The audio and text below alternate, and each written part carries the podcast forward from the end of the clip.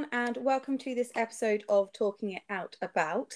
Um, today, I am joined by the lovely Scott. So, welcome to the show, Scott. Oh, thank you for having me. Um, so, Scott, you have your own podcast, um, and I came on your podcast earlier this year. Um, so, I thought we'd swip, switch it around, and you could come in and chat to me this time. Um, so, thanks for coming on. Yeah, no, no, it's really good. It's uh, it's a bit strange to be asked questions instead of asking questions for a change. So it's good. That's how I felt when I came on and did yours. I was like, wait, I'm not. I have to just follow where he goes. It's you kind of you get into the habit of asking and leading it, don't you? indeed, indeed, indeed. Um. So why don't we start there? Why don't we start with a bit about your podcast? Yeah, so um, so there's a second one out now as well, actually. So the first one, the one you was on, is the All for Inclusion pod.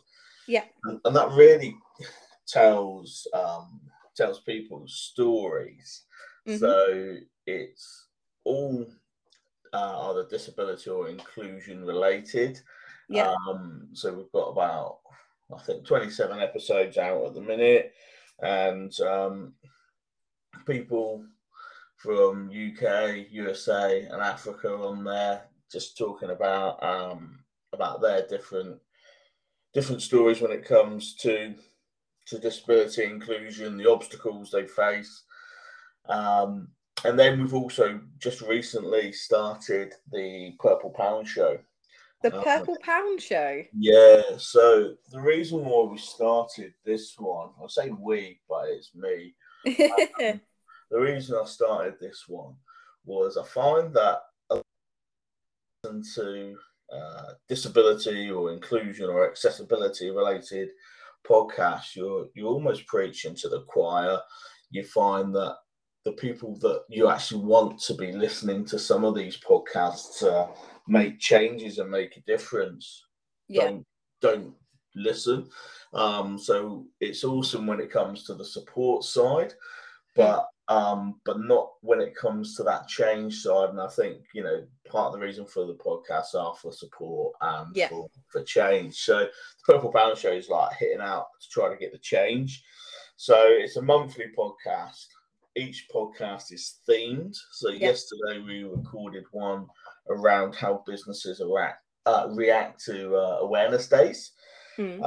And you have three guests on the on the podcast. So you'll generally have one with lived experience with a disability, and then you'll have two from businesses who are pretty clued up when it comes to inclusion and accessibility. Yeah. And it's a, it's a 40, 45 minute podcast and it helps businesses understand how to become more accessible.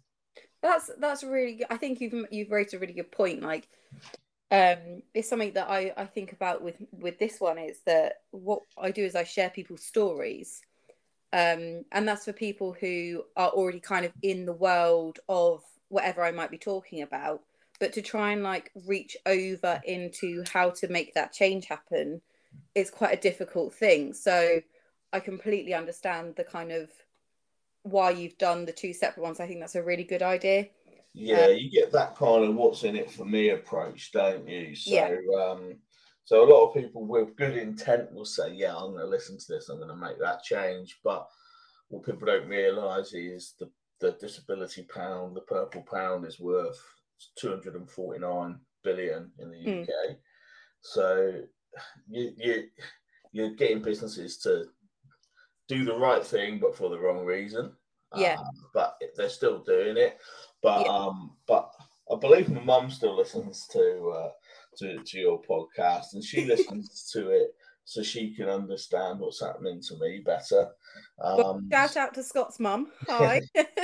yeah, yeah, I'm sure she still listens. So uh, I know she did. Um, you know, when I first had the condition, anyway, or was first diagnosed. Yeah, but I think that's. Um, I think you having businesses on that are doing things really well is it's got to be really helpful because a you're shining a light on the businesses that are doing it and are being successful with it but you're also i guess are you sharing like how they're doing it to be successful so yeah so it's it's almost like on an interview basis so you you have three quick short snappy interviews and then a bit of a chat at the end mm. um, So depending who it is on there, it could be how they do it, it could be why they do it.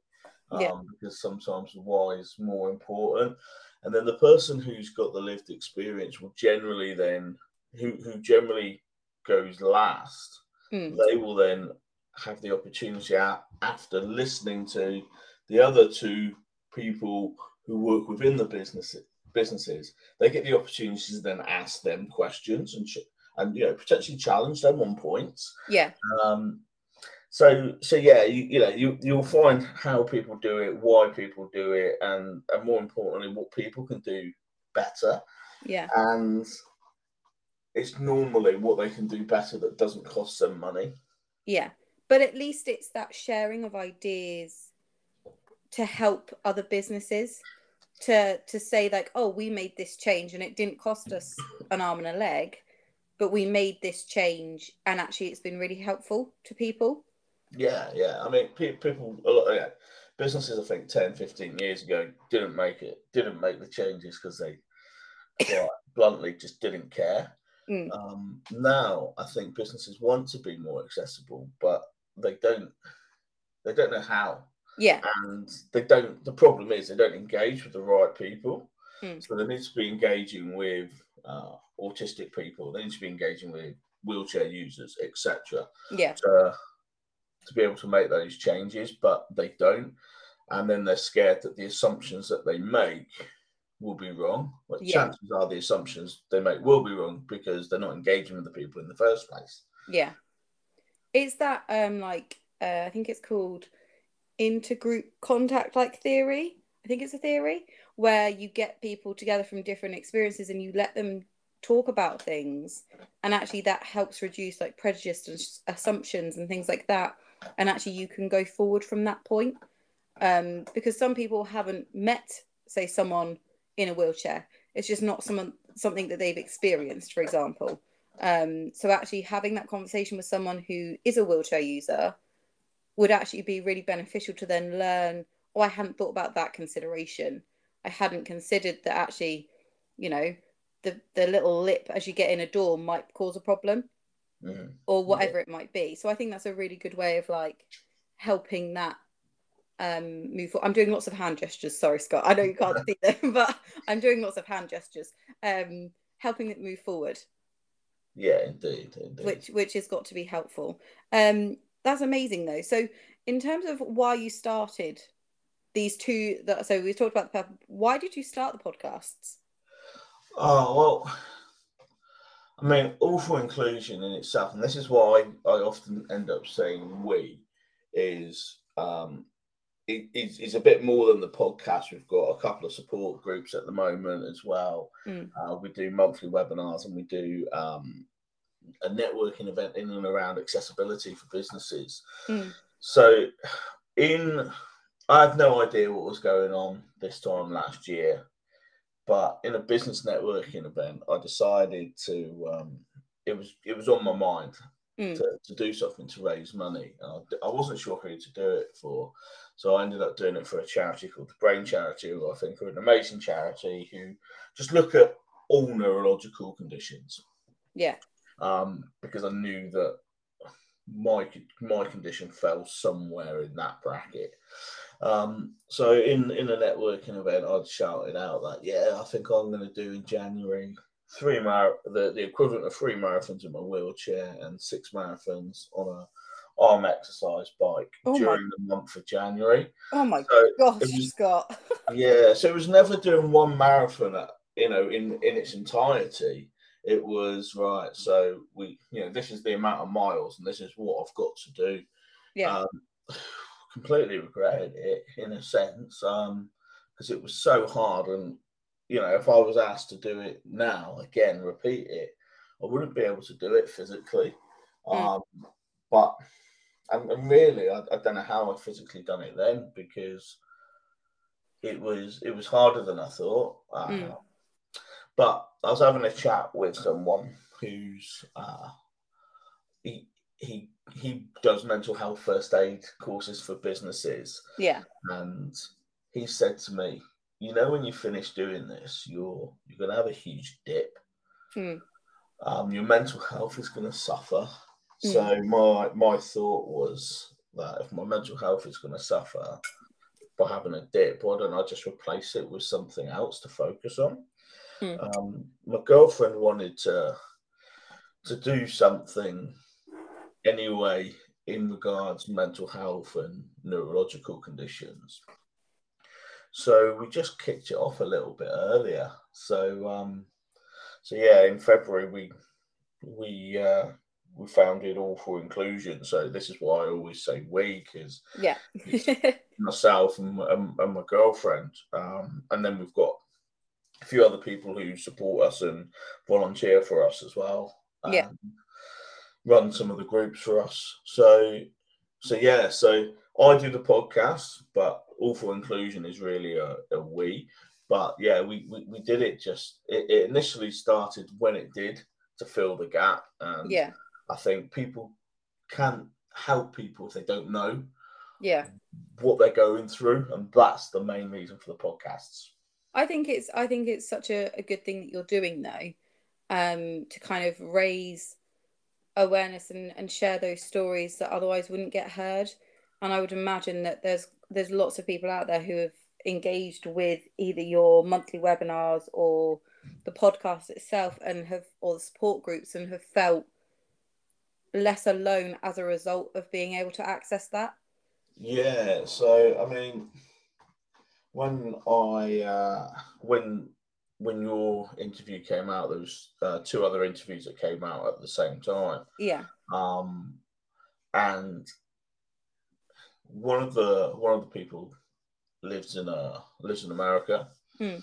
and America being such a big country, East Coast, West Coast. Yeah, he lived on one of the coasts. His family lived on another coast, and and that's where his main friendship group was. Hmm.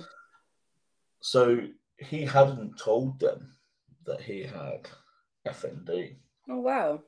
And when the podcast came out, um, he used that as a way of telling them uh, oh, wow. about his FND and how it impacts him. And when we actually did the interview, he didn't tell me that that was what he was going to do. He then listened back to the interview, and then that then made him think, "Yeah, do you know what? This is what I'm going to do." Um, and, amazing. Yeah, and you know, and and I'm, you know, you only hear those stories from people when people tell them to you. And then on the flip side, I've had listeners who have come back to me and say, I really resonated what the person's told me. I think I've had autism for a number of years now. Mm. After listening to this episode, I'm going to put in for a, I'm going to speak to my doctor about it and get the ball rolling. Yeah. So I think it's really good. You know, I don't, I don't for me, it's not about the number of listeners or anything like that. It's all about if if it's going to continue to make a difference. If every episode makes a difference to one person, it's worth recording. And that's how I feel. Like that. That is how I feel. It's it's that actually, if this makes someone feel less alone for an hour or whatever, or they can take it forward past the end of the podcast and they feel slightly less alone, then that's a win in my book. Like that is a complete win. And actually I've done what I set out to do in that moment which was just to provide someone with kind of that knowledge that they're not on their own. I may not know you I may not be in the same country as you the same place as you but there's a story here that we can kind of come together over. Um I think that's quite powerful definitely definitely so but yeah, I, I take my hat off to you. you. You do so much. Like you're always doing stuff, and I'm like, oh, I need to up my game. Scott's doing so much. I'm like, well, oh, I haven't done anything. Not, it might it might seem like it's all me, but it's not. That's. Uh... well, either way, it's my. I'm like, oh, Scott's doing it right. I need to do something else now. I need to. I need to keep going because Scott's beating me currently. I've, I've, got a bit of competitive spirit with you. Um, to be like, right, what can I do? How can I? how can I up this? How can I change this? Like even when you were saying about like support groups and stuff, like my lip, I've got a little notepad in front of me. I'm like, oh, maybe that's something I can do. Maybe I can start doing this. I'm like, no, like just take it down a step. Like it's fine. but I think I think it's really it's really good to be able to chat and kind of like share those things that you're doing because some I didn't know that you did the support groups. Like I follow you on Twitter and stuff, but I didn't know you did the support groups. I don't know how I've missed that. Um, so it's really good that like that can be shared. Where can people find information out about that? Yeah, so um, so we've got an Eventbrite page which has all our all our events on. Um, and I'm more prominent probably on LinkedIn. That's probably my social media platform of choice. But um, but yeah, I mean, I can I can share the the links on on Twitter again. Yeah. Uh, I know um, I don't know if he if he listens or not, but Dan T mm. uh, on Twitter he he's been to quite a few of the uh, the support groups, and they're just a good peer to peer session. Yeah, every fortnight on a Tuesday, seven o'clock, and it's a good it's a good chance to to say something positive about what's happened in your couple of weeks. Yeah. Have a whinge, have a moan. And when you're whinging and you're moaning, you're with people that get it. Yeah. You know, and, and you don't have to explain it to them necessarily. Yeah, exactly. So we have people that that come on regularly every single every single one. We have people that come on every now and again. Yeah. And it doesn't matter, you know, it's people are there when they want to be there and when they need the support, and that's the that's the main thing. And I, I guess like the how it how it all came about and the idea was I left hospital and it was I was going to get a taxi home and I'd never been in my wheelchair yeah on my own having to use transport before you know I might have done a short trip out um no I wouldn't have even done that Mm. Uh, so it's my first journey in a wheelchair, but I was just discharged from hospital, and I thought to myself, "How do I get down the pavement and up a pavement?" yep. And I just, I, you know, it's something really, really simple, and it's something I should know. Um, but I thought, wouldn't it be great to have, a group where I could just ask someone that? Yeah, you can just say, just you can be like, I know it sounds silly, but can someone just tell me how do I manage to go up and down a curb without falling out my wheelchair? Like, how do you do that? exactly. Yeah. So, so that was when you know the peer-to-peer support group sort of came about. Uh, we have one now um, for parents of uh, special educational needs children. Um, yeah. Which a lady called Kat runs, which is monthly on a on a Wednesday morning, and we just found that you know, or she found when uh, when her son was in mainstream school, mm. she would have the playground chats like most parents would, and people just wouldn't understand the the, the, the different issues that that she had to experience and yeah she had different questions but they couldn't be answered so that's almost like uh, a similar basis, and it's like on a playground chat style basis. And yeah, uh, yeah, we're, we're, hoping to get some more out next year. Uh, all of it takes uh, takes time, and we don't want to go too quick too soon. Yeah, but I think that's a really I like that that way of comparing it to like the playground chat. Like, it's it's really even if you're not having like a really in-depth conversation with someone you can still take things away from the conversation mm-hmm. and i think that sort of being able to have that bit of camaraderie camaraderie is it camaraderie? Like that sort of thing actually just helps ease parts. Because even if you don't ask a question someone might say something that actually you find really reassuring and it answers a question you didn't realize you had. And i think that's quite that's quite a useful and a powerful thing to, to have that conversation and, and just be a listener in the conversation.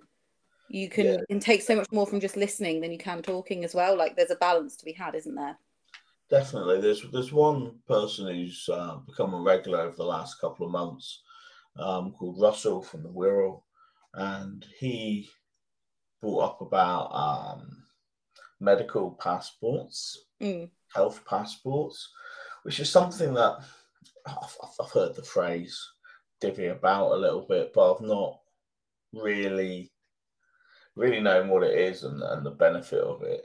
Mm. and then it it was almost the whole meeting. Then was well, not the whole meeting. Probably half the meeting was talking about these health passports, where different people would raise it later on, so we'd start another conversation. Someone else would bring it back to it, and then since the conversation, people that weren't in the meeting but would normally attend have then been giving advice about it as well. And and I just I just think every time I go into to hospital or I see a new doctor and I'm explaining FND to them, Yeah. and then they always say, oh, I've- not heard of that. Um, or they, they've Yeah. heard of it, but they don't know what, uh, much about it. Yeah. And then, you know, one triage nurse, uh, he said to me on my last trip in, he said, you know, can you speak to your your community FND nurse about this? And I said, well, if there's such a thing as a community FND nurse, I've not heard of it. Mm. Uh, and he was shocked that of, of how little support there is out there. Yeah. Yeah, it, it's quite um it's quite mind blowing that actually it, it's so it's so um what's the word I want? I'm doing hand gestures again, sorry. Um it's not consistent across the country or across the world. It's in little hotspots of like there are there are teams in certain places, but in the rest of it there's not there's really nothing. Um and I think like you do come across medical professionals who don't know anything about it um and like you say you end up spending like quite a bit of your appointment just explaining what your condition is before you can actually get to why you're there and then that that makes it harder because you feel like you're having to explain it repeatedly to people um and i had um tom come on uh, recently and he was talking about his inform the doctor campaign Yeah. um, and I think that's such a good idea just to actually try and get that out. Like we are doing everything we can in like our own social medias, in our podcasts, in our support groups. That you're like I said, are sorry, that in your support groups. I totally took some of that. Sorry, um, and things like that. But there's only so far we can reach if the medical professionals aren't engaging with it. Yeah, and and and the, yeah, there's one thing about kind of educating them, but you go into A and E for a reason, and if you suffer kind of brain fog and, and memory, chances are when you're unwell, that's gonna gonna kick in. Yeah, So I always find I spend so much time telling them about FND that when I'm there, I know what's wrong with me and I know why I'm in, but actually, what's I I just don't remember everything. So Yeah. I then end up missing things out because I've got to explain about FND, or I end up, you know, the difference between maybe me having a scan and being admitted gets lost because I've had to explain about FND, and I've just forgotten key parts. So Yeah. for me to be able to say, look, this is my condition, or these are my conditions. This is the medi- medication I take. This is how it really impacts me. This is why I want you to read this. Yeah, I'll answer some questions for you, but can we move on to why I'm here? yeah, and then let me answer those questions afterwards because else you're just not getting it's, it's not working for me it's not working for you yeah, so, uh, so that's that's going to be um, my well part of my weekend will be almost trying to start one from scratch in my Mm. head i kind of know how i want it to look yeah, and then and then be able to have it as a downloadable resource for other people for Yeah. you know uh, just a free kind of pdf with my information taken out yeah. Whether it works or not i don't know because my it skills are a bit limited but I, I think it sounds like a really good idea, and I'm sure that people will find it really helpful to just see. Because to be um, to be completely honest, I've not heard of it until you mentioned it like five minutes ago. So, like for someone who's completely unaware of this thing existing, to actually see one and go, "Oh, okay, that's what it is. That's what it looks like. That's how you do it." That would that would then make a lot of sense and be Yeah. very helpful. And, and for me, I would have that passport, and then I'd have Tom's uh, inform the doctor leaflet as a as, as not as part of it, but I would put that and take both with me. Yeah. Um, because if they want to know more detail about FND, they can then go right. Actually, I need to know more about this. Yeah. Right, I'm going to look through Tom's leaflet, um, Tom's Tom's page. But if they think, right, actually, great, you've given me a very high level insight into this. I don't need to know too much more. I just now know that actually I don't want to put as much pressure here or here, or if you start twitching or you lose the ability to talk, actually it might not be as big a concern as I thought it was, or Yeah. hang on, you're not saying the words as quick as I want you to. What I need to do is I need to just take my time, let you say the words, because if I try to finish the word for you, all that's going to do is completely throw you and lose you. Yeah.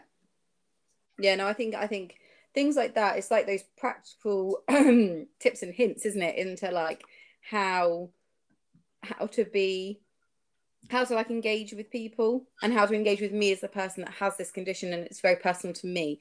I had someone else on um FND Connect came on and that podcast will come out before your one and um she was saying that she has something very similar for her daughter and actually it's like a it's like a little cheat sheet almost for what you need to do in certain circumstances so that you can be successful with the like with her daughter and like you know what to do if like she starts um having symptoms and things like that. And i think it's a really good idea to just have that so then you can hand it to people.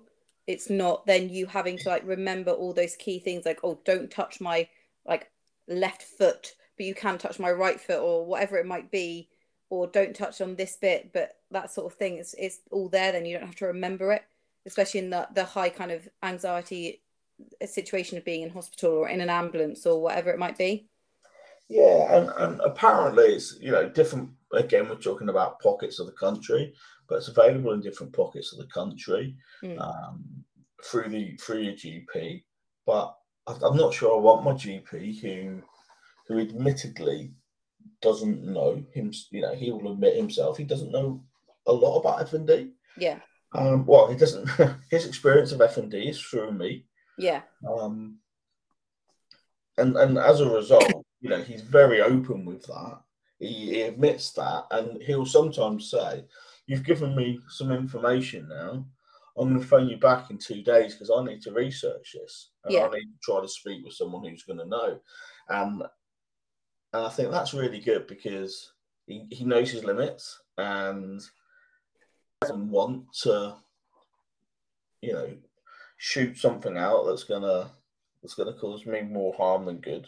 yeah and i think that's such a, a nice way of doing it as well to be like quite open and say look actually i i i don't know i don't have the answer right now um i admit that i'm going to go look and i'm going to go find out and i'll come back to you Hmm. like that's such a that that that's quite a reassuring way of it not being well just i'm going to bulldoze through whether it's a medical professional or not i think some people when they hear they just bulldoze through anyway with what they're going to say and Yeah. they don't factor in that actually there's different things in play so to have that kind of reassurance of i don't know yet but it is the yet i will go find out and then i will come back to you um yeah i think that's a nice way of doing it like i don't know much about this at this moment but I will, and then I'll I'll I'll come back to you and we can brainstorm it together. Yeah, and, and sometimes you know we say right, we're going to do a little bit of trial and error now. Yeah. Um, and it's almost a case of right, we've got A, B, and C. Which is what's your priority? Right. Yeah. My priority is A.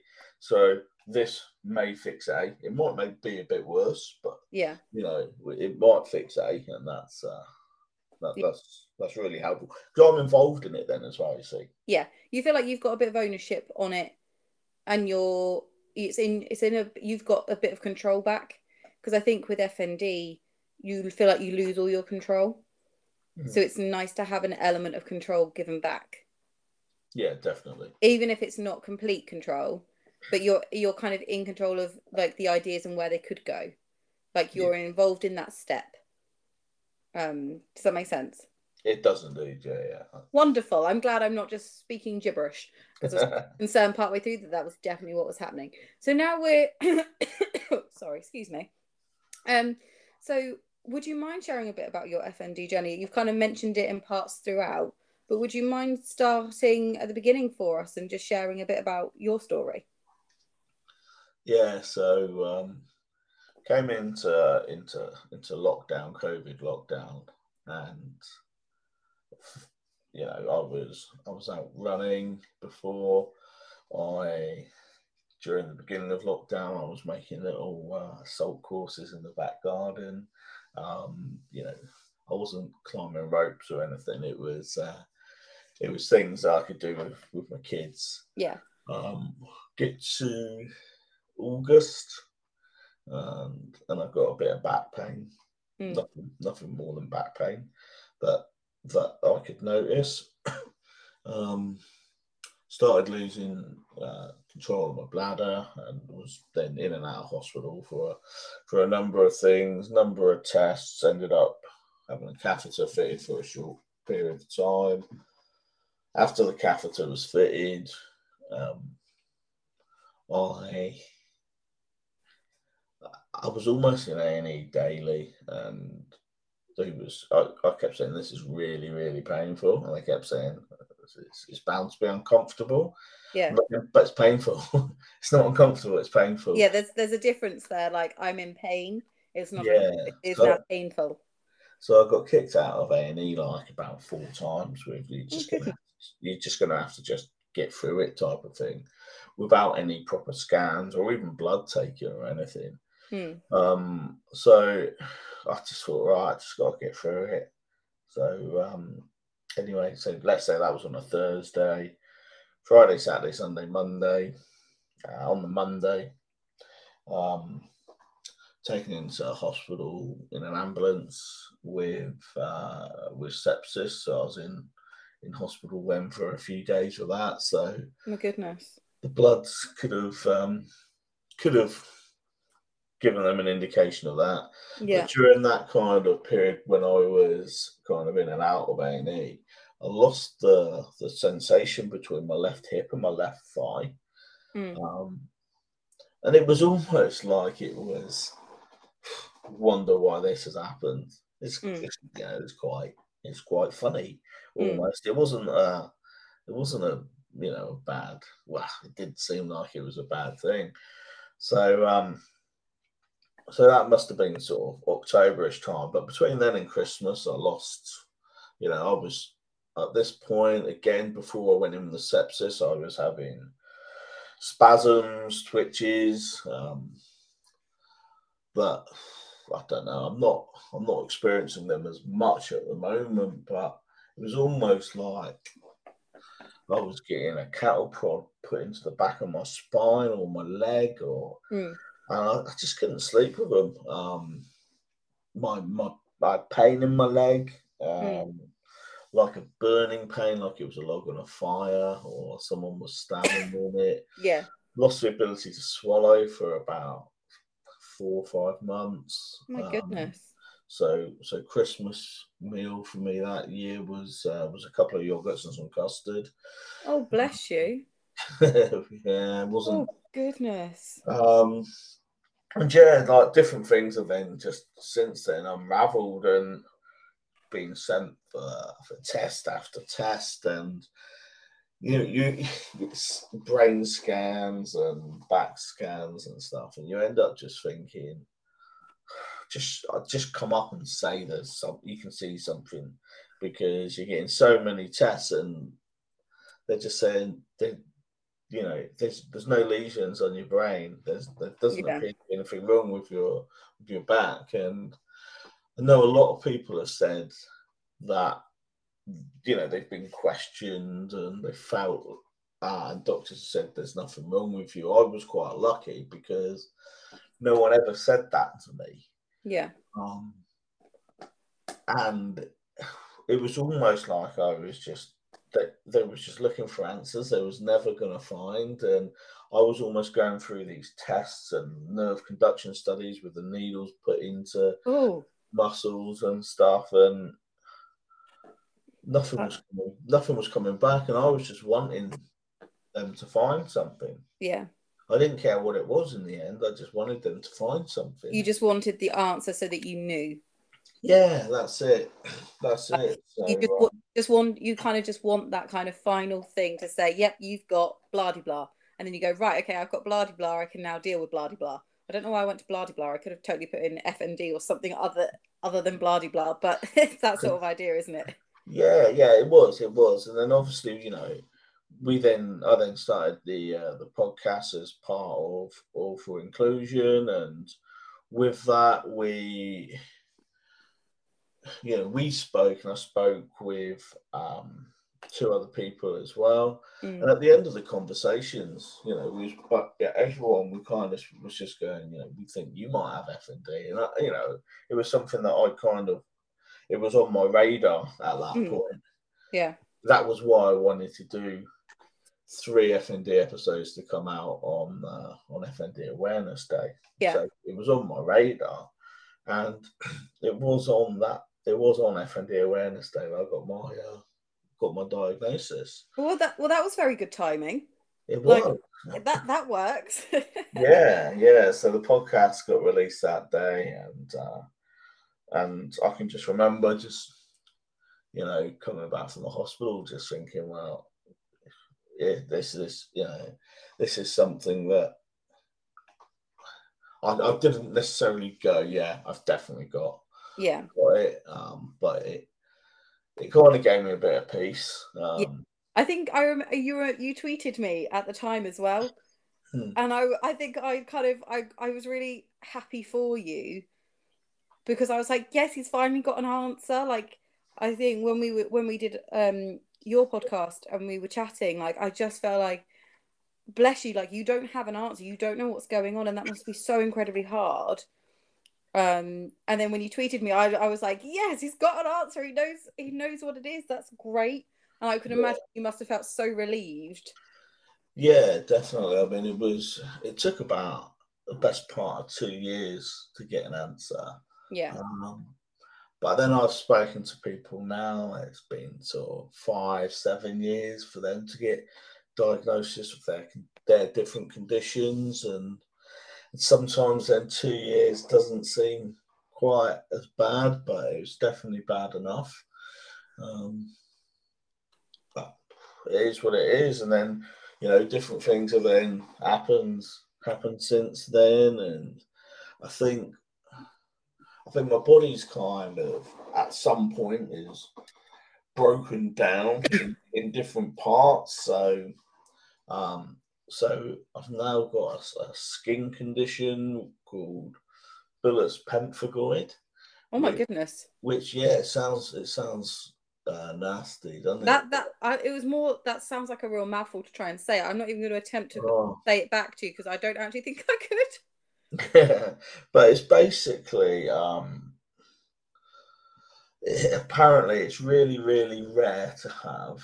Mm. and um like 95% of the people who've got it are over 80 Right. so, uh, so yeah so it's not something that a lot of people would uh, would know um, but it basically means i can have open wounds and cuts and blisters all over my body at different points. Uh, it generally seems, generally seems to come out when my body's under under duress and stress. Um, so that's that. And then there's something else. I, don't want to kind of really go into what it's called because I know it is two words and then ends in syncope. Yeah. Um, and basically, there's a nerve that goes uh, almost like down through your through your neck, uh, to, to your spine and whatever from your brain. And whether this is is fully linked with the FND or not, but it it also means if I come under, if my body comes under stress, there's a chance I can black out Mm. completely. Um, it would be interesting to know if anyone else with FND has this.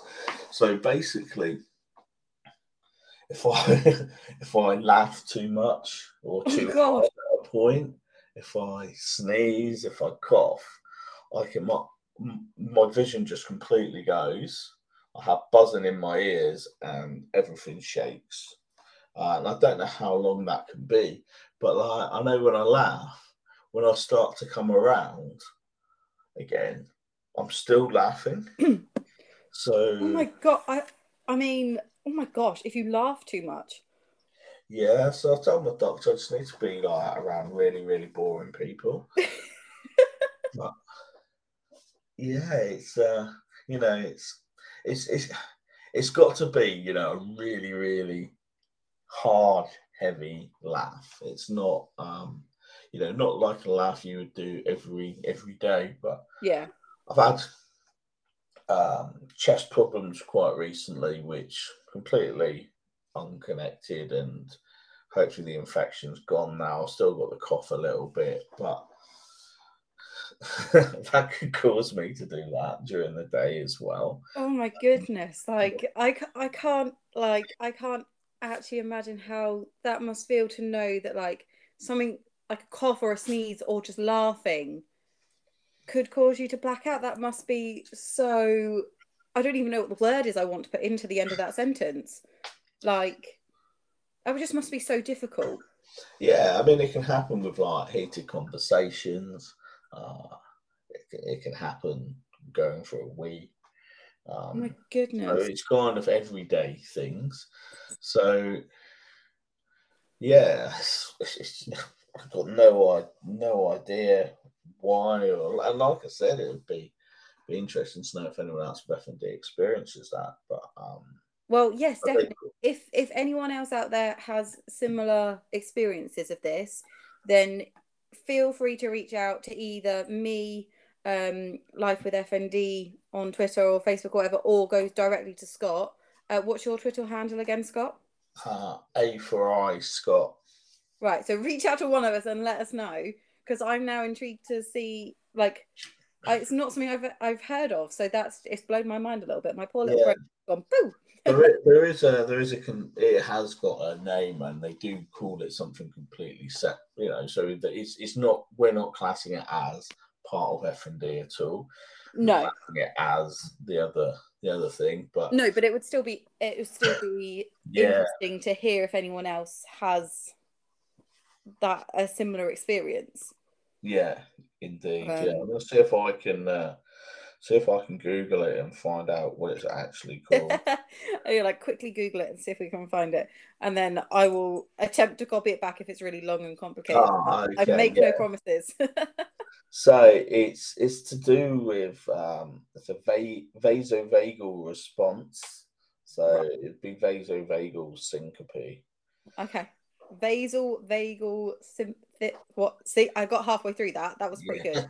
Vagal. What was it? Va- vasovagal syncope. I'll, Basal I'll message vagal it to you afterwards. Simp- that would be great. like I feel like my tongue's just tied itself in knots trying to say that. That's why I didn't attempt it until I googled it. you know what? That's completely fair. I I would have been like, and that other condition, I would have just completely skirted around it if I couldn't say it. So it would be fine. Just just as my own way of dealing with it. Like that. That's just my way of like. Um, it's a bit of a dyslexia trick of mine. I'm like, if I don't know how to say it, I just find another way around it and just ignore the word I can't say. Probably shouldn't probably shouldn't do it, but it's the way I manage it. Um, but yeah, I think it's. It ju- I just can't quite get my head around the fact that something like a sneeze or a cough could cause you to black out. That's just should blow my poor brain. yeah, yeah. It's uh, you know when it happens, you just think, oh, not again. Yeah, but you know it's it's not caused me to to properly faint yet just uh, uh, you know i just don't i'm just not around um but it can cause you to to to actually faint as well yeah. And I guess it, it's. Are you aware when it happens? Do you know you've gone you've gone down? yeah yeah i'm fully aware um so and and i know that sometimes it happens and it's like ah yeah that's that one's all right Mm. And sometimes it happens and you think that one was close to, to Yeah. hitting the deck. Yeah. Um, you know, you it I don't know, imagine you you, you see on TV and you see like the camera tricks where people like just zoom out when they when they're about to lose consciousness. yeah. And I guess that's it. If you say like you know 10 is the point where you lose consciousness, you know, most might go to a three. Mm. Um, but then you get some that go to eight or nine, and you're thinking, well, if it goes one more, it's Yeah. uh, it's gone, and you know, Yeah. the whole everything starts. And it does feel like that. It does feel like you kind of escape in your body. Um, Like an out of body experience almost. yeah, exactly. And you've got this horrible buzzing in your ears when it happens, and yeah, it's uh, Oh, are you still anything. um, Go around again. Yeah, and we're back. Yeah, I, I, I just, oh my goodness, bless you. That just must be such a, a strange experience to have. mm, yeah. Like, I, I can, I can empathize to a point because I have the non-epileptic seizures and stuff, and I'm aware for those. But to, for it to be over something like laughing or coughing or sneezing is just, it, well, we do the, we do you, you do that every day, like it's such an everyday thing. Um, but bless you, like I, as you can tell, I can't quite wrap my my little brain around that whole idea. It's completely blown my mind. Um, but yeah, so is there like, can you do anything to help that side of it I to get better, so. or is it just you have to learn to live with it? I think it's um I think it's like a little bit thing. I think it could be something that could just go on its own. Mm. Um but we're playing about with a lot of medication at the moment for Mm. me. So whether it's actually a, a side effect of that Oh, okay. causing it. Um so once we've settled that, um but my GP said, you know, we're playing about with so much at the moment. We don't want to start playing about with with something else as well. Yeah. So I think we need to settle with what we're messing about with at the Yeah. moment. And once that's settled, then we'll kind of look into look into other things. So um so yeah, so yeah, so that'll I don't know, probably be a, a new year job now. Yeah. you know, we've been in the problem before where we've tried to do too much too soon and then I've ended up in hospital as a Yeah. I say as a result, but it, it would be as a result of doing too much too soon Yeah. because It's would- it's, it a would be side effects that's put me in as opposed to, you know, FND or a another condition. Yeah, I think that is a really hard. I can imagine it's quite a hard balancing act to get when you are trying to get the medication right. To balance getting the medication right, but also the side effects and all the interactions that go on. I've never been medicated for my FND. I've never had anything, so I've not had that um, sort of experience. But I can imagine it must be quite difficult to to balance it and to to go through it all and your constant changing and kind of upping or upping of doses or or doubt of whatever like that must be quite mentally draining on you So, um, so I take approximately 30 tablets a day, oh my goodness um, which would be seven different medications. So, because of the impact of some of the tablets, I take a beta blocker. Mm. Um, because I'm I'm constantly tachycardic. Um, so my heart rate is just, you know, I go into hospital and they go, well, this doesn't look good. And I go, what is it? And they go, your heartbeat's at 115. And I go, ah, that's fine. yeah that's normal for me it's okay Yeah, that, that's that's not an alert for me. yeah Um, but yeah, so uh, so one of the tablets I take is called pregabalin. Um, there's another one called Delox. Or I was on duloxetine, and pregabalin and duloxetine both pile on weight, yeah and they can't do anything to to get it down. yeah So we've then gone right. Well, let's ease off some of the duloxetine. Let's uh, then let's go on to amitriptyline, and then that's not worked. So we'll come off that. We're now going on nortriptyline. That doesn't appear to be working. So I think we'll end up going back to duloxetine, um, because and that's just because of the nerve pain in my uh, in my legs. yeah i just i just Also, all the medications have such long names. Sorry, side point. Hmm. Like, why do they why do they insist on making medications have such long names that you can't spell and some people can't say? I feel like it's a it's a cruel trick. Um, Yeah, and that then comes back to the uh, the health passport because you know when I'm in A and E and I'm unwell, I can't remember what any of them are. yeah, So uh, just for them to be written down would be awesome. yeah. It it saves you having to like get your your mind and your tongue round. I can't even remember one of the ones you said to be able to like try and do it, but Yeah. like to to just have that pressure taken off of oh well I'm on this this this. I don't have to think about it. It's written down. It's done. Um that sort of thing. Yeah would just take that pressure off. Yeah, definitely. um but yeah I just it's just you've blown my mind a little bit here Scott. I feel like I'm I'm desperately trying to catch up because there's so many things I could ask you about and I'm desperately trying to get my brain to work quick enough to be able to ask you about them Yeah, no, it's. I mean, when I look at different people on on Twitter who have FND, there's different people have such a different wide range of experiences with it. Mm. Um, so you can understand why, unless you really know the condition yeah uh, from a medical perspective, you can understand why there is a little bit of a of a lack of understanding Yeah. because it is so wide ranging. However, you know, there, there, there then it's it's more common than what people think. And Yeah. with it becoming more common, or not becoming more common, but being diagnosed more, you know, more funding should definitely be put towards it, um, because the funding towards it uh, is, if there is any, is very minimal, Mm. and and it should be more on doctors' radars, and you know, you're coming through any, you know, if you're going into a, a GP, a newly trained GP, they should have an awareness of yeah. it. Because some of the symptoms can be the same as other conditions. yeah like However-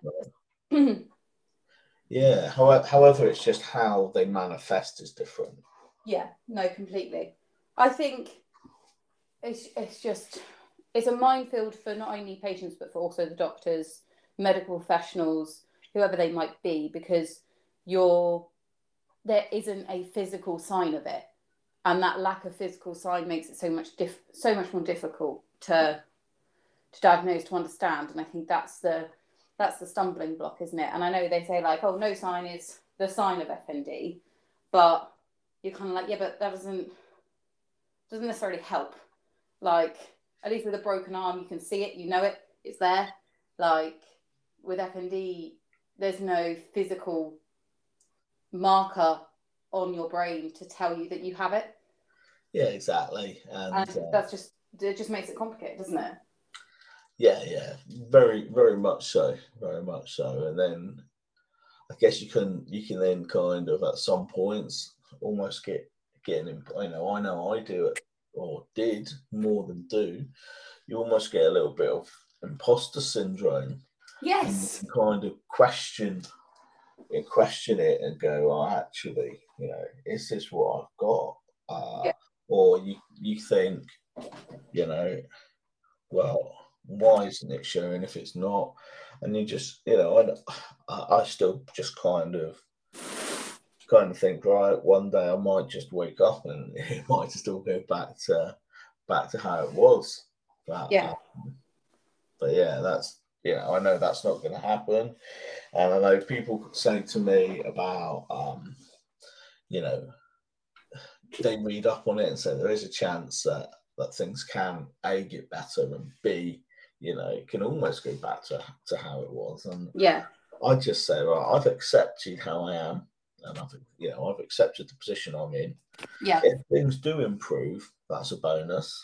If things do get better, it's a bonus. But the, the life I live now, I'm, I'm, I'm happy with. So there's no, I'm not going to hang hopes up on anything that that may or may not happen, only to set myself up to be disappointed. Mm. I'm perfectly happy. Yeah. No, and and I, I completely get that. I think it's it's a really difficult balance. I'm really sorry if you can hear feet in the background. Uh, the animals of the house are deciding to run around the place, so I do apologise. Um, um, Scott, uh, talking about um, imposters, how you feel like a bit like an imposter and things like that, and I just thought that was a really interesting point that I wanted to go back to. Yeah. Um, because I have to say I feel it as well. Like I feel as though I am a bit of an imposter in the FND world. Yes, I I've I've had symptoms like I was in hospital, I did inpatient and stuff like that. But especially at the minute, I'm doing okay. And I feel like I'm a bit of an imposter into it. And that that's quite a difficult posi- like feeling to have. Yeah, I think um there's a lot of times when people have asked me, How you feeling? And I say, Yeah, I'm all right. Like, you know, I, I'm in myself, I'm when I'm saying I'm all right, I'm not meaning on, you know, I'm I'm as I was before. I'm just saying, yeah, things are quite steady, and I don't feel unwell. Mm. And a week later, I look back and I think, do you know what? I definitely wasn't all right when I answered I was all right. Yeah. Because I can now see back. Yeah. And sometimes it's hard to to gauge where you are in the present. Yeah. Uh, and that's from you know from a, a general health perspective. It's from a, a, I don't know, a mental health perspective. I think it's from all the health perspective, isn't it? Really? Yeah, yeah. Because for me, it's it can be a very draining condition because you don't you don't know where you are. Yeah. And I, th- I find that can be can be quite quite draining at times. Yeah, and it, it's it's really difficult to. I think when you're when you're so used to feeling maybe rubbish, on the day where you feel a little bit less rubbish, you're more likely to maybe say, "Yeah, I'm all right," because in comparison, you're just feeling a little, little less rubbish. But actually, you're still not feeling great. I think it's it's that sort of step across, isn't it? It's I'm feeling better than maybe yesterday, but I'm still not as good as maybe I could be. Yeah, and, and I'll start to get into answering that question as honest as I can. Mm. Um, even to you know, even to almost complete strangers. Yeah. Um, because you know, as as as British people, part of our upbringing is just to ask someone, are they okay? And the correct response is to always say, yes, I'm okay. Yes. And and then we start a conversation. It's it's our icebreaker. Yeah. Um, but I've just started to answer that question a lot more honestly. Mm. How have how have people found that? Um, yeah, I, I will always try to to put a, a, little positive spin on the end of it. Mm. But you know, it does put people on the back foot. You know, mm. someone who's who's not spoken to you ever. Yeah. And, uh, and and just and they're saying to you, and you're saying, "How are you?" And I just say, "Well, the world's just stopped spinning for a little bit for me for but uh, I'm okay as at this moment as we're speaking. Yeah. you know, uh, okay, right. yeah, I but, I think it's it's so good that you're you're doing that. I think, like you said, like it's it's the British way of starting a conversation. You go like, "All right, mate," and they're like, "Yep, yep, cool, fine, whatever." Like, it's not a you you would get put on the back foot if someone actually no i'm not okay because that's not kind of how like we've culturally agreed to answer that question. Hmm. Like we've all had this unwritten law of like you answer the question of are you all right with yes, I'm fine. And it there's no like I don't know where we've got it from or why we do it, but it seems to be the way that we all answer that question. Yeah. Um, and I think it's great that you're you've you've clocked that and you're going actually no I am going to make the effort to be quite honest about in that moment. Um, and it's something that I find really hard to do and I found really hard quite recently to kind of be able to vocalize what's going on um, and how I am actually feeling, I do just tend to go, oh, yeah, fine. Or I'll like distract the person enough that I don't actually have to answer the question. Yeah. Um, and I'm like, yeah, I probably shouldn't be doing that. But you kind of, it's the way we cope with it, isn't it? Yeah. And, and also, I think it's, um, if, if I can say, if I can be honest to, to strangers, it allows me then to to mask it maybe more at home so people Yeah. don't necessarily see Yeah. pain I'm in, um, which isn't good or healthy either. Yeah. Um, but at the same time, you know, it's yeah, I just don't. If I'm, I don't want people to sometimes know if I'm in a lot of pain. With other with other sides of it, I'm fine. But Mm. pain, I, I don't necessarily want people to know if I'm in a lot of pain because then people will try to, I don't know, try to make me in less pain, I guess. Yeah. Um, but actually, all I want to do is is close my eyes and wake up to less pain. Yeah. And I just want that time to go as quick as possible. Yeah.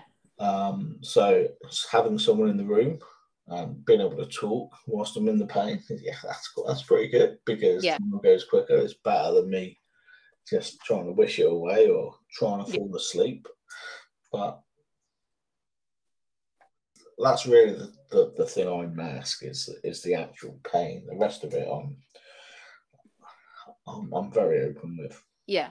But I think we all I think every every one of us who shares our story out to people, whether that's on a podcast or whether that's just, you know, day to day life. Sorry about the dog. Oi, stop it. No, we don't need that, thank you. um looking after a friend's dog, sorry. Um and we I've forgotten what I was gonna say. Oh no, it was such a good point. So it's about masking pain, I think. Ah, it was such a good point. I was so proud of it.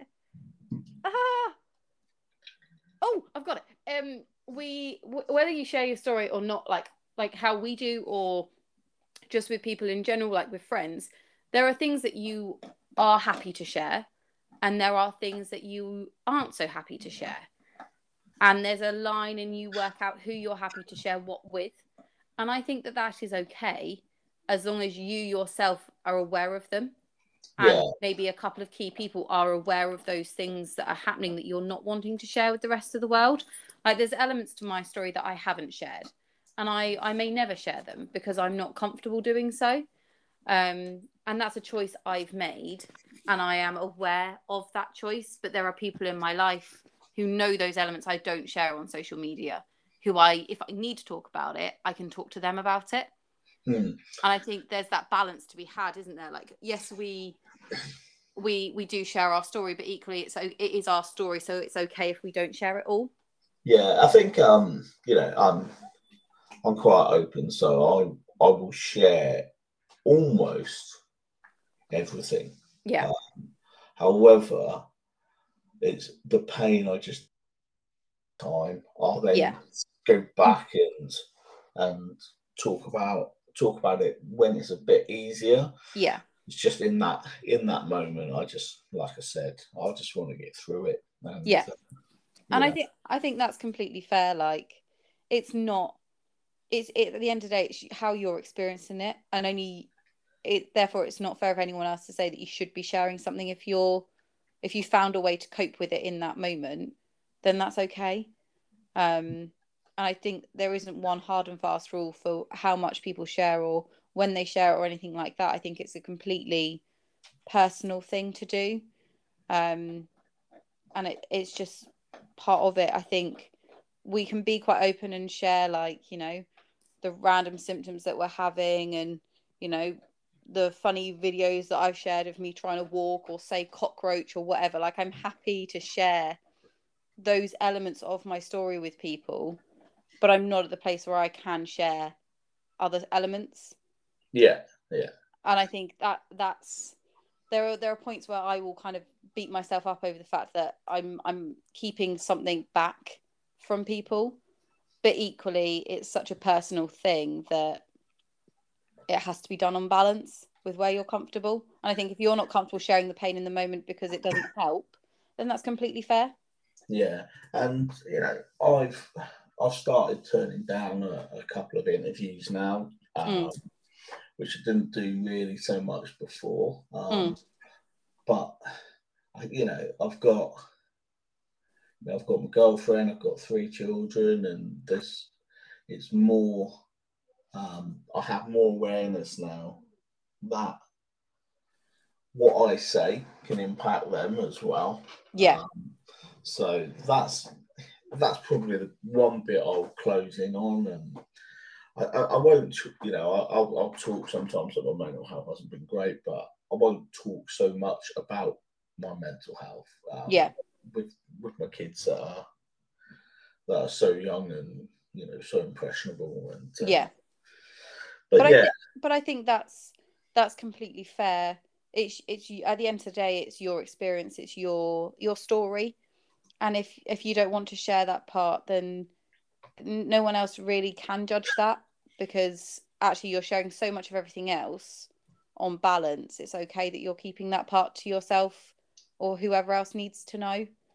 Yeah, I mean, it's one of those things where actually I'm quite happy to to share it in a room of yeah. people. Um, not that I have yet, but um, I'm, I'm quite happy to share it in a room of people. I just don't want it to be in black and white for for anyone to be able yeah. to read or yeah know, for anyone to be able to listen to or, or I can I completely get that because I'm very I'm very much on the same page. I think I'm happy to discuss it with real life people that I'm I'm in the same room as. I can see their facial expression, I can see their body language, but to put it down in black and white or to have it recorded and go out on a podcast is just that step too far for me at the minute.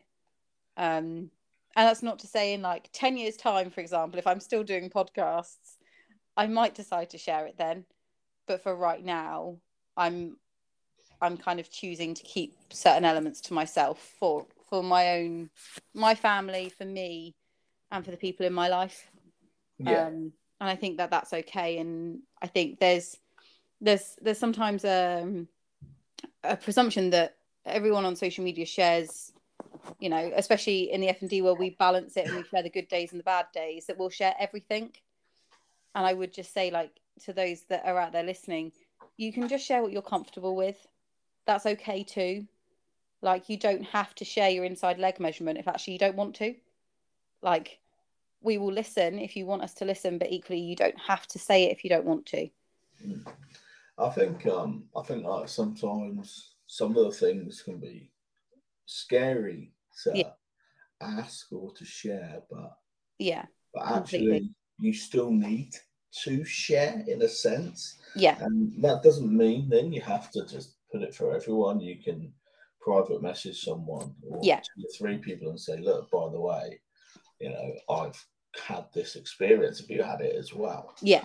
Um, and you know, I, that's that's one of the biggest things I've got from from using Twitter is if something happens and it's the first time it's happened, I quite often will just say, right, has anyone else experienced this? Yeah. yeah.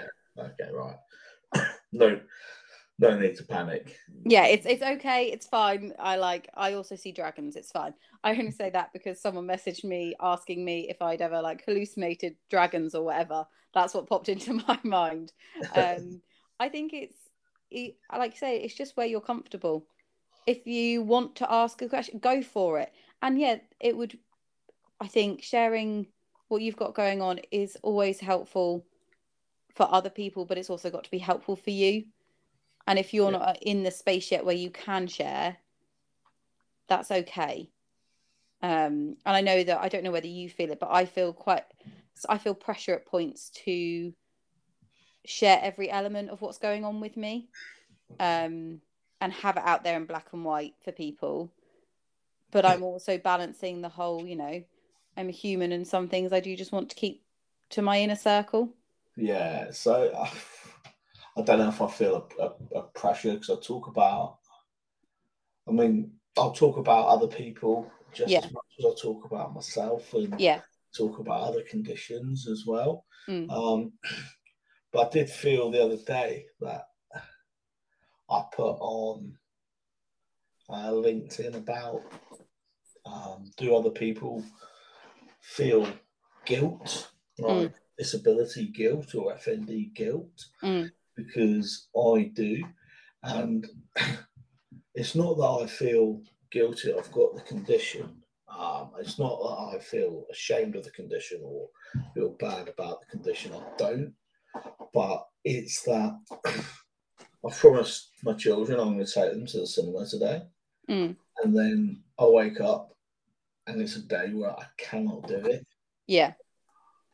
You see their face and I feel guilty then, or I feel guilty when knowing that if I'm going into into hospital, I feel guilty for um, if if my family are worried and things like that. Um, so sharing things like that, sometimes I feel a pressure because I've never seen anyone post anything like that, but actually I feel the pressure because then when I posted it, there was then quite a few people that come back and said, "Yeah, I feel exactly the same." It's not something we've ever spoke about.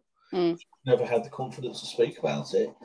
So it's it's more probably um, the things that are gonna cause awareness and that ripple effect, both within kind of like a, the disabled community, FND community, and then rippling out to people to go.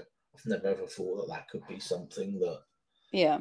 that could happen because I I guess I, I was hiding it up from myself for uh, for about a year. So if I was hiding it for myself, yeah, you know, I when when I, when it kind of dawned on me that this is something that I feel and an emotion I feel.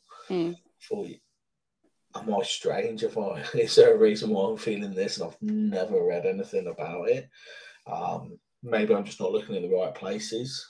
I think it's just one of those things that isn't really spoken about. Like, I also have the same feeling of guilt around the FND. Like, I'll make plans and I'm like, I'm just so tired, I can't. And then I feel guilty, or like, I feel guilty that myself and my husband haven't been able to do go out and do whatever we want to do um that a, a weekend because I'm just so exhausted from the week and then I feel guilty that I've taken his weekend away from him like I feel guilty if I'm having a bad brain day and my friends are still wanting to take to go out and do what we'd planned, but then they have to look after me.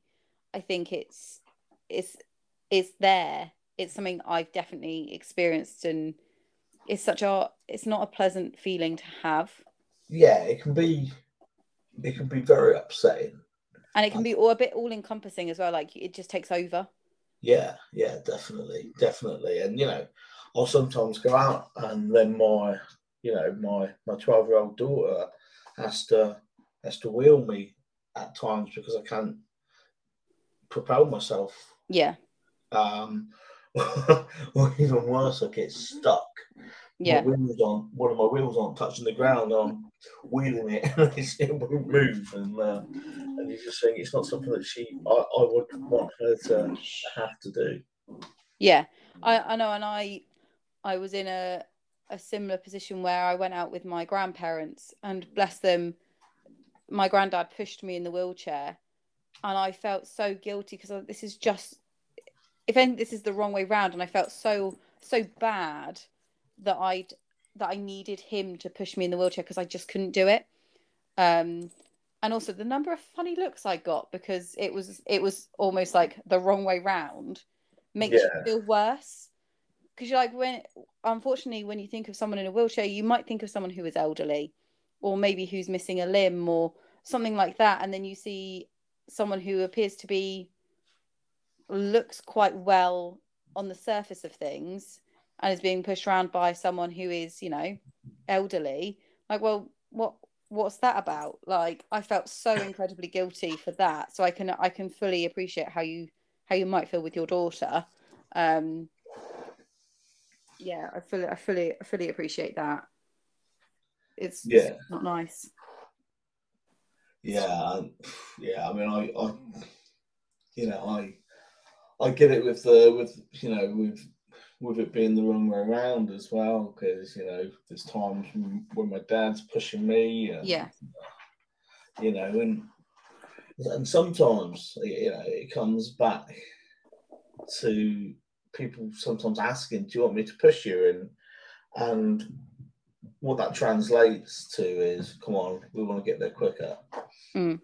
or they might not translate to that, but that's that's how, you feel it is. Yeah, yeah. yeah.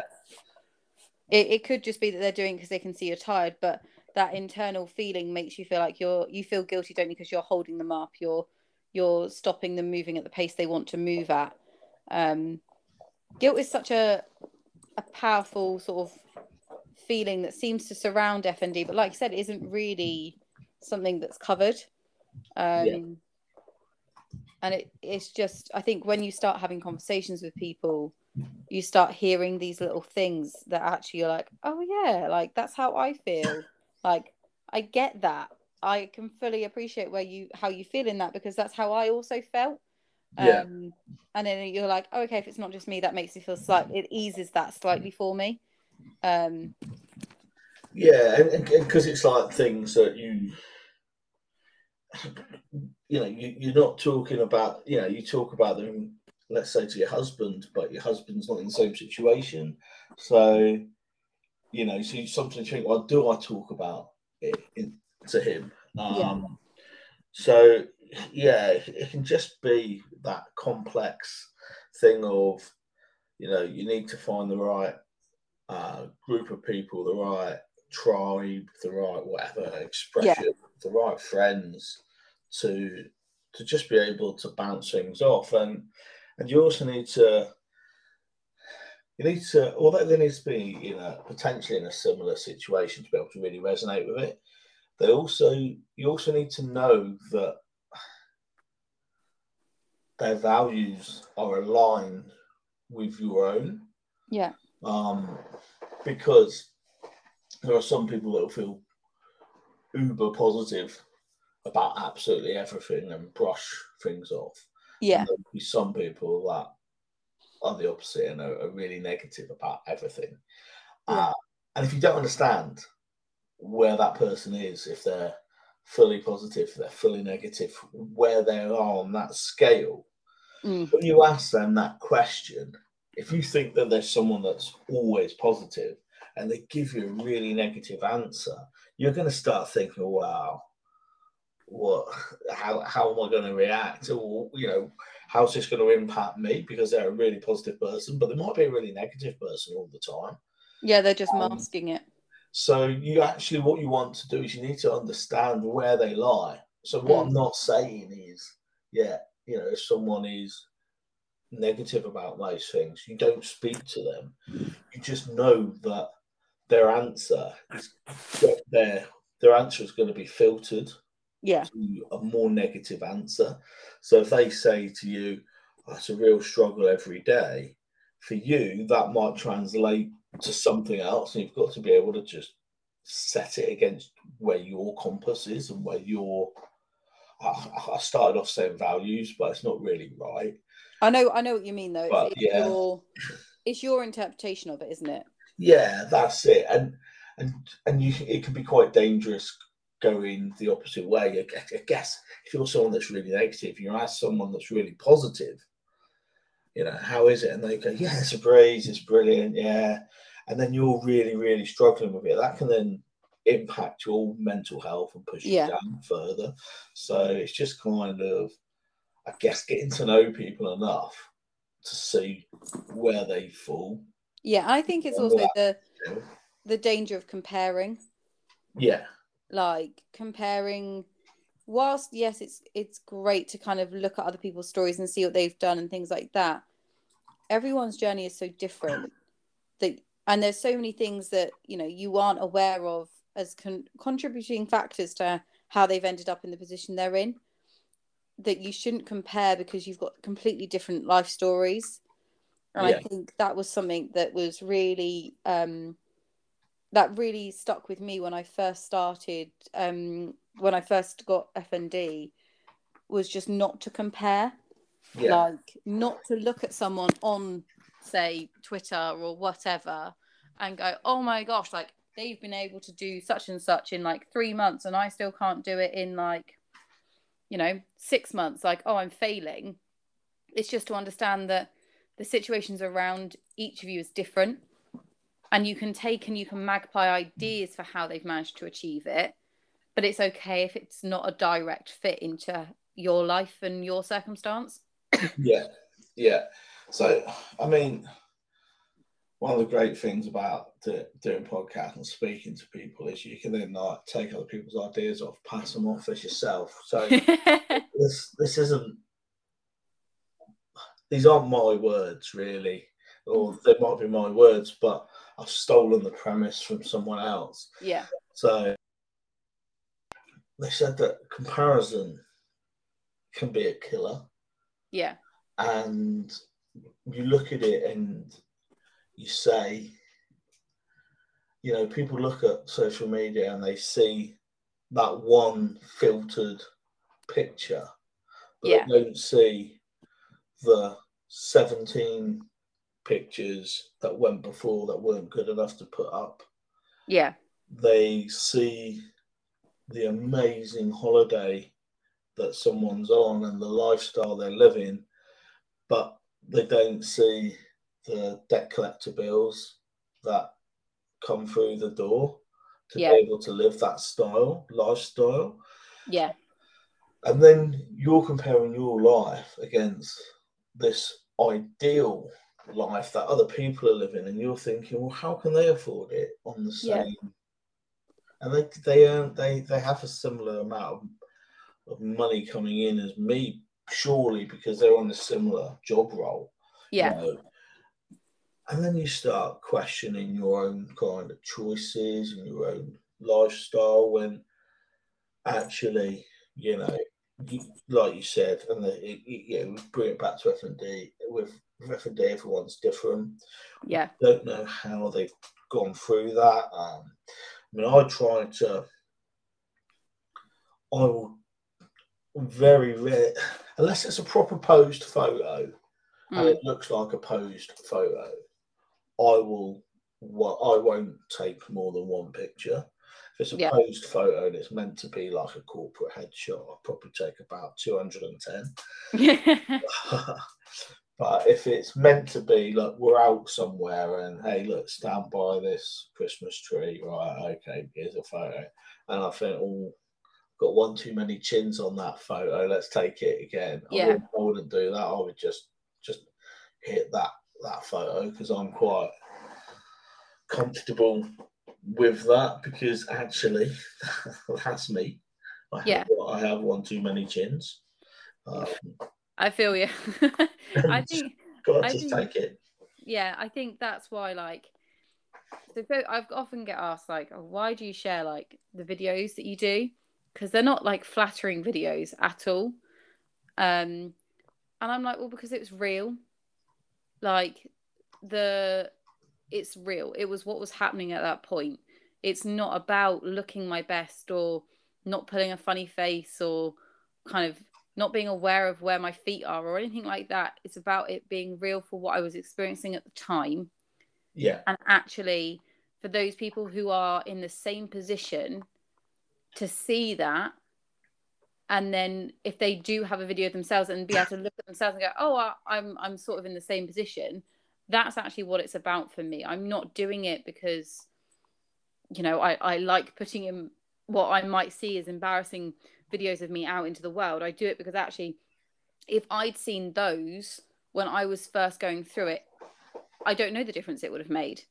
It would have maybe really helped me to feel like I wasn't being so strange. yeah, And I feel like actually there's no point me filtering that down because it takes out the whole reason I started sharing them. I think also um, you've got to be comfortable Mm. Oh, yeah, completely. with not just yourself, but your whole surroundings. Um, so,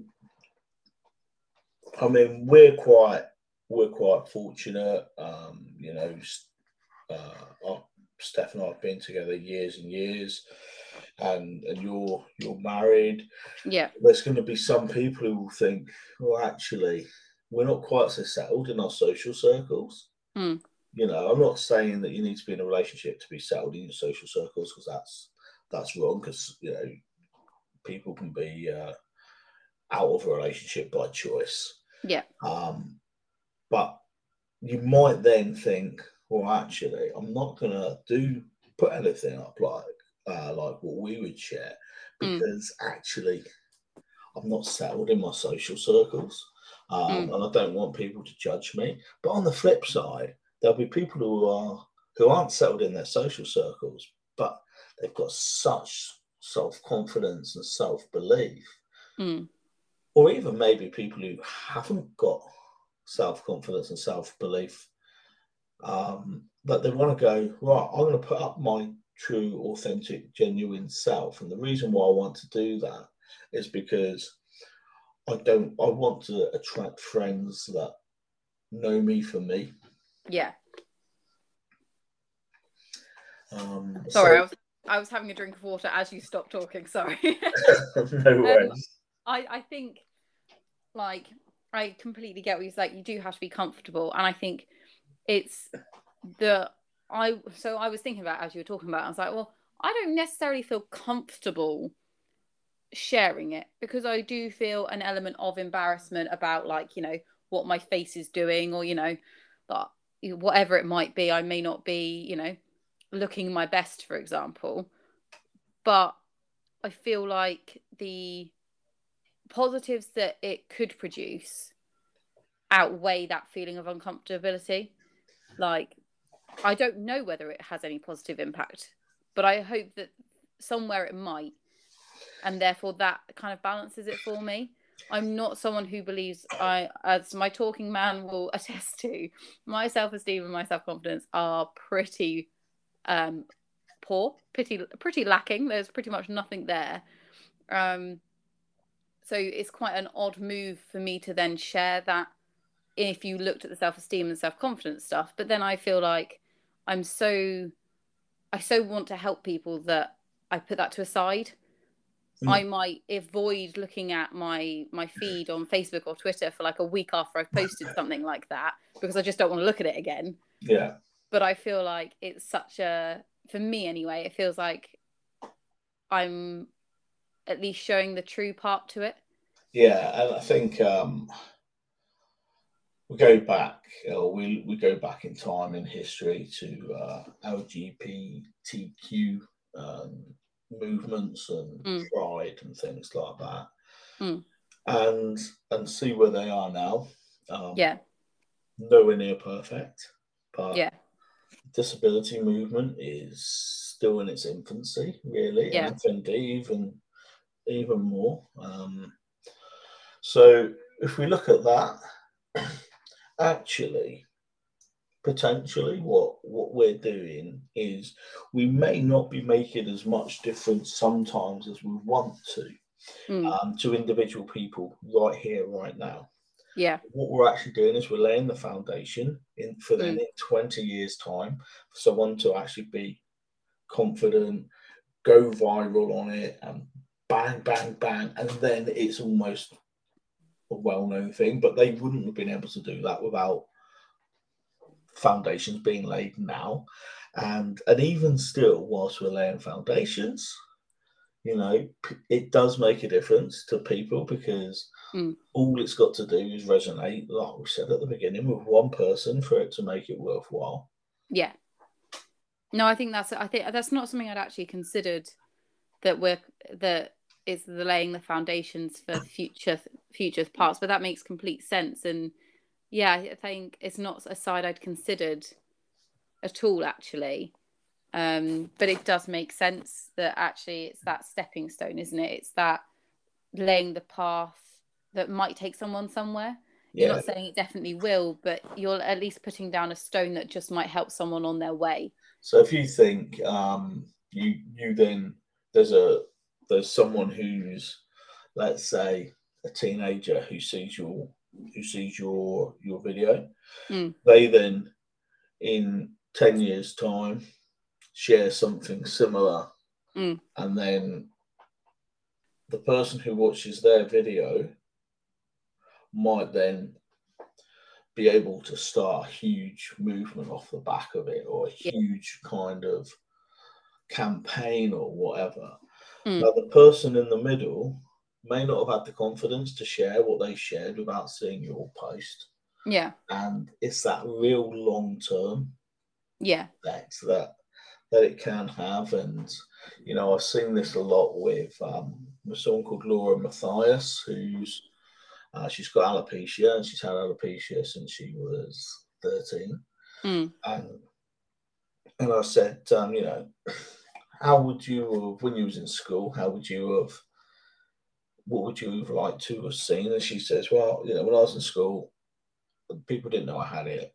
I, I Mm. wore wigs to, to mask it. But you now see the, the children in school now, and they're doing all sorts of social media videos. They're brave enough to be able to go out without wearing a wig. Yeah. And, you know, look at me 20 years on. I'm now at that point where I don't have to wear a wig. Yeah. Um, So she says that she's learning from younger people just as much as she's giving Yeah. to younger people. And um, with FND being such a, I hate using the term new condition, but Mm. you know what I mean is it's uh it's an unknown condition. There's there's more to a lot lot more to be found out about than there is known about. Um, with it being you know kind of in its infancy with that, you know it's those it is those laying of setting that foundation for for others to build upon. Yeah, no, completely. And I think it's, I think you were always learning from each other anyway. I'm a, I'm a big believer in that, and I think, like, I've learned so much from you just from this conversation that then I will take forward, and it might impact, you know, what I do in like a year's time. I might come back to this conversation, and go, oh wait, that's what Scott said, right? I'll maybe I'll try that. And I think it's that power of being able to take things forward, but it's not always an immediate taking forward sometimes it takes a couple of years or so for it to come forward again but that Yeah. doesn't make it not worthwhile Yeah, Um, definitely. I mean, not not everything kind of happens like a like a click of a finger. Um, Yeah. But it's those, those ripple effects. It's that long term uh, bits. I think actually, if something happens like a click of a finger right there, right then, it instantaneously, it's great. But Mm. the the things that kind of manifest over time, I think they're a lot more powerful. yeah and i think that it you don't necessarily realize that you can be that click of the finger as well you can be the the start of that ripple because you can't you can't imagine where something might go as a result of what you've done. Um like you said like sharing a video or whatever you don't know what the ripple of that might be in like 20 years time. Like you you there's no way of actually being able to know that. Yeah, and and it, it might have passed through three or four or five more people, and every single person improves upon it so so much that the final person, if they watch your initial video, might not even be able to compare the two, and might Yeah. think, oh, you know, what's the difference there? But you yeah know, it doesn't. One doesn't happen without the other. Yeah, no, completely. I think it's just a big, it's just a big ripple, and you just never know where the ripple's going to end. No, exactly, exactly. I feel like we got really deep there, Scott. I feel like my brain suddenly went into a really like deep space of like, I don't know quite what, but that was that was that was really nice actually. I quite I, enjoyed I, that. I was I was ready to apologise for that, but um, Why? for taking your brain where you didn't want to expect Oh, it to no. go. I, I know, but I th- I think that's I always I there's always there are podcasts where you know where it's going to end up and you know roughly where you're going to cover, and there are podcasts where you can be c- taken in completely a different direction, but you take so much from them. You take so much from all of them, but I feel like we've ended up in such like a different space to where I maybe thought we were going to end up, but I feel like it's been worth it. I feel like I, I've taken so much from it. So thank you for taking me there because I appreciate it. no worries, no worries. well, is there anything you would like to say to kind of finish us up, Scott? Is there anything you feel like you want to get off your chest or you want to share or anything like that? yeah, uh, there's nothing really I want to kind of share or um, get off my chest. I just think it's you know it's if anyone's listening and they're they're unsure about anything, it's just finding what's right for you. Mm. Uh, there are other people in similar situations. There will be some people that talk about it, but the people that you might want to talk with might not be the vocal people. So Mm. don't be afraid to to start building a A tribe. friendship on on yeah tribe on social media. You know, use what's already there, but get to know other people maybe like a little bit better because they might be the people that that might be able to help you in the future. Yeah, completely. And I think having that that tribe actually is so helpful. Like I've got a couple of people like yourself that I will I will talk to on on Twitter semi regularly, and it's just nice to have them there. Like you know that you've got like a tribe of people you can go to and be like, so this really weird thing happened today. Has anyone else had this happen? Yeah, um, and you you just have that kind of group of people that are there, and it it, it doesn't have to be people that you that are in your community, as in in your literal community. It could just be someone in a different country. It could be in so anywhere, but at least then you've got a group of people you can go to and be like, "What on earth was happening? Has anyone else had this?" yeah, and, um, and I think like it's how um how how much different people want to help yeah, because you know I I feel like when it comes to FND, I'm I'm not in I'm nowhere near the center of it. I'm I'm quite on the periphery. Mhm. Um, but anytime that I need help, I know the right people to be able to to ask. Mm. And and also what's really nice is if there's something that I can help someone with because I don't because I'm not as engaged in it as as other people are. Mm. Um, I know that there's people that will go. I think Scott's experienced that in the past. I'll tag him in, so then it'll Yeah. alert him, and then I can I can ask. So you know, by engaging with enough people, you don't have to be involved in it on a day to day basis. yeah, Once Yeah, I- people I start to know you, know your experiences, you know, they'll be able to tag you if some if you can either help someone or if they see something that can help you. yeah. No, completely. And I I find it really I I find it such a surreal moment when people tag me and things and they're like, "Oh, do you know anything about this?" And I'm like, "Oh, um, no, but I can totally put it out to people and find out for you because like people come to me like someone came to me recently and asked about like FND and pregnancy and stuff, and I'm like, "Oh, well, it's not something I have ever, any experience of." Um, but I can definitely put it out to the people around me and try and see if I can find someone that maybe does have that experience to share it Yeah. um it's such a surreal moment when people do it and i'm like oh right yes okay let, let's let's do this this is going this way now because i don't have the answer and i'm okay with like i'm more than happy if people want to tag me and stuff. And if i don't know the answer i will try and find the answer or i'll link you to people that i think might have the answer. Yeah, that's it, and uh, and, and that's that's what I just think is uh, is, is one of the, the powers of whether you want to be in the center of a community or, or on the periphery, you still get that that real balance, and you can you can get from it what you want to get from it. You can take from it as much as you need to take and you can give as much as you would like to give. There's no expectation on any of it. Um but yeah no i think finding a, a tribe i love that we're calling it a tribe a tribe of people would definitely be of benefit. And it's not to say that you need to talk to them all the time. You could just talk to them you know when something comes up for you. Like that's fine. Like i have people message me if they just want to ask a question that's okay like my inbox is always open to whoever might want to ask a question um and i'll do what i can to try and help or if you just need to talk like that's okay like there's no there's no right or wrong way of doing it unless obviously you're being rude then i then i then i then i'm less likely to engage with that if you're being rude Yeah, but i think that's just i think that's just a fair comment to be fair Yeah, yeah. I mean, yeah, I could start a whole.